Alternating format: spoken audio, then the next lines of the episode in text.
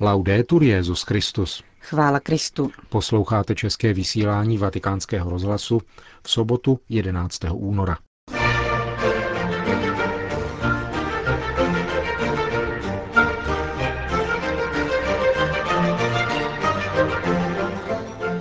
Kongregace pro svatořečení připravila sedm kanonizačních dekretů, které budou příští týden předloženy na kardinálské konzistoři.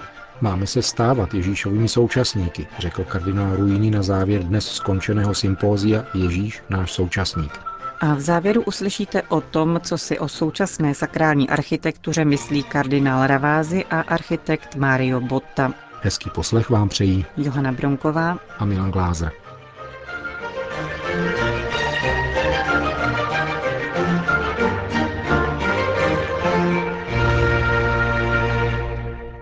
Zprávy vatikánského rozhlasu. Vatikán.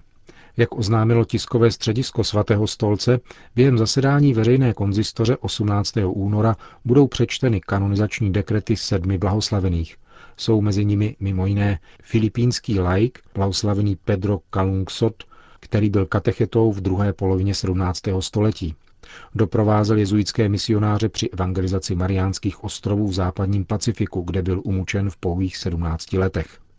Dále první blahořečená americká indiánka, pokřtěná kanadskými misionáři roku 1676, Kateri Tekakvita, složila slib panenství a svůj krátký život naplnila modlitbou.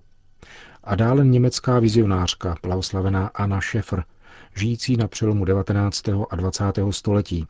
Více než čtvrt století upoutána na lůžko snášela nesmírné fyzické bolesti a chudobu jako účast na smírné Kristově oběti. Přesné termíny kanonizace těchto blahoslavených dosud svatý stolec neoznámil. Jak je zvykem, budou po ukončení konzistoře nově jmenovaní kardinálové přijímat gratulace věřících. Otec kardinál Dominik Duka bude společně s dalšími třinácti nově jmenovanými otci kardinály, mimo jiné z New Yorku, Hongkongu, Utrechtu, Berlína a Florencie, přítomen od 16.30 odpoledne v audienční aule Pavla VI. Svatý stolec vyzývá všechny věřící, aby se orientovali podle vyznačených tras.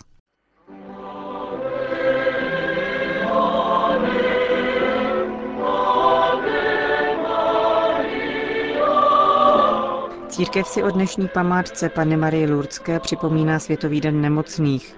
Před 20 lety jej ustanovil blahoslavený Jan Pavel II. Pro vatikánský rozhlas o Světovém dni nemocných hovořil arcibiskup Zikmund Žimovský, předseda Papežské rady pro pastoraci zdravotníků. Svědčí o pozornosti, kterou blahoslavený Jan Pavel II. věnoval světu trpících a kterou dokládají také jeho apoštolské listy, zejména Salvifici Doloris. Cílem Světového dne nemocných je upozornit boží lid, mnohé katolické zdravotnické instituce a i samou občanskou společnost, aby zajistili nemocným co nejlepší možnou péči. Zároveň má pomoci nemocným, aby svému utrpení dokázali přiznat hodnotu jak na lidské úrovni, tak především v nadpřirozené rovině. Říká arcibiskup Žimovský. Poselství Benedikta XVI. k letošnímu 20. ročníku Světového dne nemocných se inspiruje motem z Lukášova Evangelia Vstaň a jdi, tvá víra tě zachránila. Svatý otec v něm připomíná důležitost svátostí uzdravení, tedy svátosti pokání a svátosti pomazání nemocných. Spolu s těmito dvěma svátostmi papež zdůrazňuje význam Eucharistie a vyzývá farní společenství k tomu, aby zajistila možnost častého svatého přijímání všem, kdo z důvodu zdraví nebo věku nemohou přicházet na místa slavení. Řím. My se máme stát Ježíšovými současníky nikoli obráceně, neboť Ježíš, ukřižovaný a zmrtvých vstalý, naším současníkem už je. My se proto máme stávat jeho současníky cestou opravdové lásky a bratrství. Tak lze zhrnout závěrečnou promluvu kardinála Kamila Ruiního na sympóziu nazvaném Ježíš náš současník, které právě pod jeho předsednictvím pořádala italská biskupská konference. Přibližně před 250 lety předeslal v úvodu své obsáhlé promluvy kardinál Ruini, začalo gigantické historicko-kritické bádání o Ježíši Kristu, největší, jaké kdy bylo vedeno o nějaké historické události. Toto bádání postupně přešlo do historické, filozofické, teologické a kulturní diskuse v silném smyslu slova. Diskuze značně vzrušené, která zatím nejeví známky konce. Tehdy také přešel do obecné mentality názor, podle něhož se význam a věčná platnost konkrétní historické události snižuje v závislosti na tom, jak se od ní současnost historicky vzdaluje. A to má zásadní dopad právě na vztah současníků k události Ježíše Krista.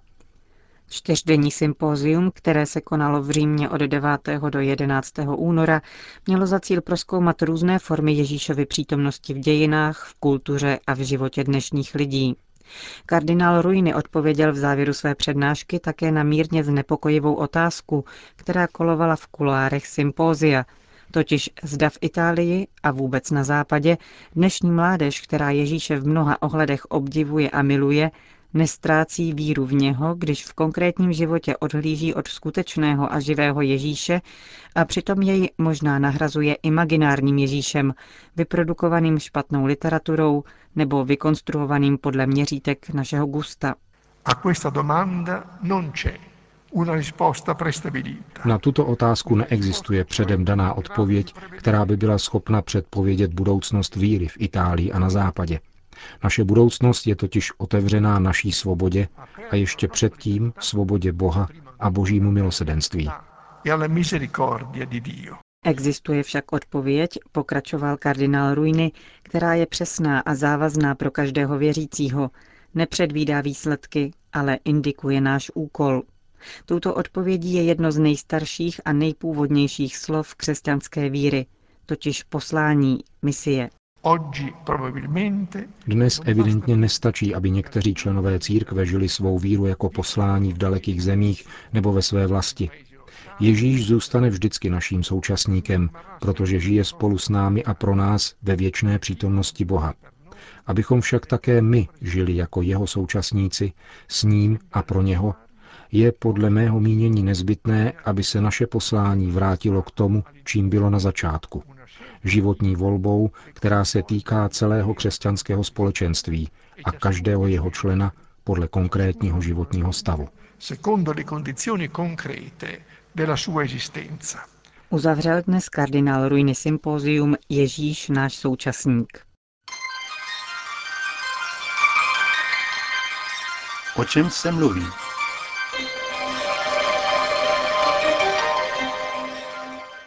Velký architekt Frank Lloyd Wright říkával, že na rozdíl od lékaře, který může své chyby pohřbít, architekt může jen poradit svým klientům, aby pěstovali psí víno. Myslím, že někteří biskupové by si měli pořídit přímo pěstitelské stanice pro popínavé rostliny, aby zakryli to, co se v posledních letech vybudovalo. Tato nelichotivá slova vyslovil teolog, biblista, kardinál Gianfranco Ravázi, církevní ministr kultury, jak lze nazvat Papežskou radu pro kulturu, v jejímž čele stojí. Vyslovil je v římském auditoriu Maxi, totiž v Národním muzeu umění 21. století. Exponátem číslo jedna je už budova sama, Zaha Hadid, světoznámá architektka iráckého původu, v něm dala Římu jednu ze staveb, díky nimž jeho architektonická současnost nezaostává za skvělým dědictvím dob minulých. Vraťme se ale k tématu. Kardinál Gianfranco Ravasi vedl na tomto místě před širokým publikem debatu s jiným významným architektem současnosti, Švýcarem Mariem Bottou.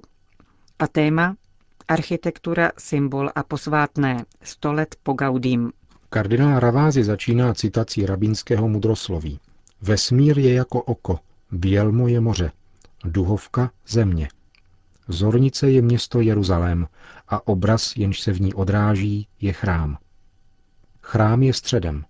Jedním z dramat dneška je i život v neuspořádaných městech, v nichž střed nenacházíme a spolu s tím ani sebe samé, poznamenává Ravázy. Přestože Bible na rozdíl od jiných kultur položila hlavní důraz na čas, na dějnost, ukazuje k dvěma velkým architekturám. První je kosmický chrám, univerzální zkušenost, ve které člověk organizuje prostor svědomím, že je součástí širšího prostoru. Druhý je chrám ve vlastním slova smyslu, který i podle proroků nesmí být jakýmsi vězením božského, ale znamením božského a lidského – když se Šalamoun pochybovačně táže hospodina, jaký dům by mohl postavit, když jeho nejsou sto pojmout nebesa, ukazuje, že vedle zhromáždění božího lidu musí chrám zahrnovat také transcendentní dimenzi. Předseda Papežské rady pro kulturu neváhá ovšem přejít od obecně přijímané teorie k dnešní praxi. Podle něj mnoho nových kostelů připomíná sakrální garáž, ve které jsme Boha zaparkovali a věřící vyrovnali pěkně do řady. Jiné připomínají ponuré pohanské chrámy s absencí světla a další jsou prostě kongresovými sály, s nimiž by se snad mohli spokojit protestanté nebo vyznavači judaismu, náboženství jejich sakrální prostor naplňuje slovo a hudba. Oproti tomu katolicismus, pokračuje kardinál Ravázy, vyžaduje znamení a obrazy, celou řadu komponent, jako je svatostánek, křtitelnice nebo kaple. Předseda Papežské rady pro kulturu vysvětluje, že katolická liturgie je s přítomněním a tedy také s podobením. V jistém smyslu je teatrální, má svůj rytmus a akty, užívá barvy, liturgické oděvy, počítá se hrou světla. Bůh tu není totiž redukován na přítomnost v jakémsi místě, nýbrž je přítomností, která se projevuje na způsob epifanie, jako zjevení.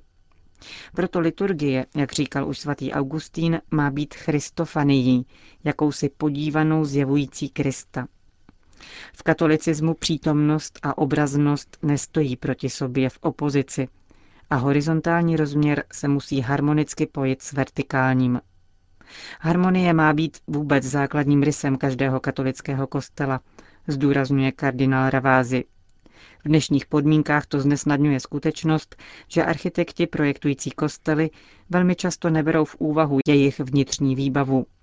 Úkol pak připadne farářům, kteří nezřídka sáhnou po kýči a harmonii naruší. Oltář totiž není v kostele jakýmsi druhořadým dodatkem, zdůrazňuje Ravázy. A konečně probířským kamenem každého sakrálního prostoru je teprve liturgie.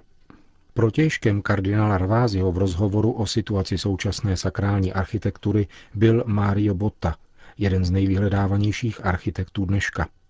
Na obranu svých kolegů podotýká, že nové kostely jsou často příležitostí k experimentům. Některé snad mohou vypadat jako garáž, ale to se děje tehdy, když objednavatel nedokáže jasně sformulovat svá očekávání, zdůrazňuje Mario Botta. Podle něj tvar dnešních kostelů ovlivňuje také chaos současných měst. Evropské město bylo jedním z nejinteligentnějších a nejskvělejších modelů organizace lidské společnosti. Mělo svůj střed a hranice. Představovalo určitou celistvost. Dnešní města mají mnoho center a nemají hranice. Jako příklad Bota vzpomíná na svou první zakázku sakrálního prostoru. Šlo o rekonstrukci horského kostelíka zničeného lavinou. Nedokázal jsem nejdřív vůbec pochopit, k čemu je lidem ten kostel na samotě. Horalové mi ale tvrdili, že bez tohoto kostelíčka jejich po horách rozeseté domy a chalupy nemají svůj střed, vypráví švýcarský architekt. Tak vznikl první z jeho kostelů. A Mario Botta přiznává, že od té doby projektuje kostel nejradši ze všeho. Staví před architektem velký úkol – spojit nebe se zemí za pomoci světla. Musí jasně oddělit posvátné a profání a přitom vyřešit problém Prahu, tedy místa, ve kterém se ze světa přechází do sakrálního prostoru. Zda se věc podařila nebo ne, napoví až pocity věřících. Když mi někdo říká, že se mu v mém kostele dobře modlí, znamená to, že jsem jako architekt nesklamal, řekl Mario Bota v rozhovoru s kardinálem Gianfrankem Ravázim na téma současné architektury.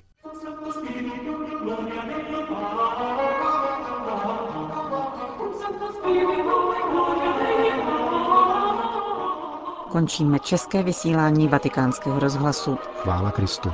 Laudetur Jezus Christus.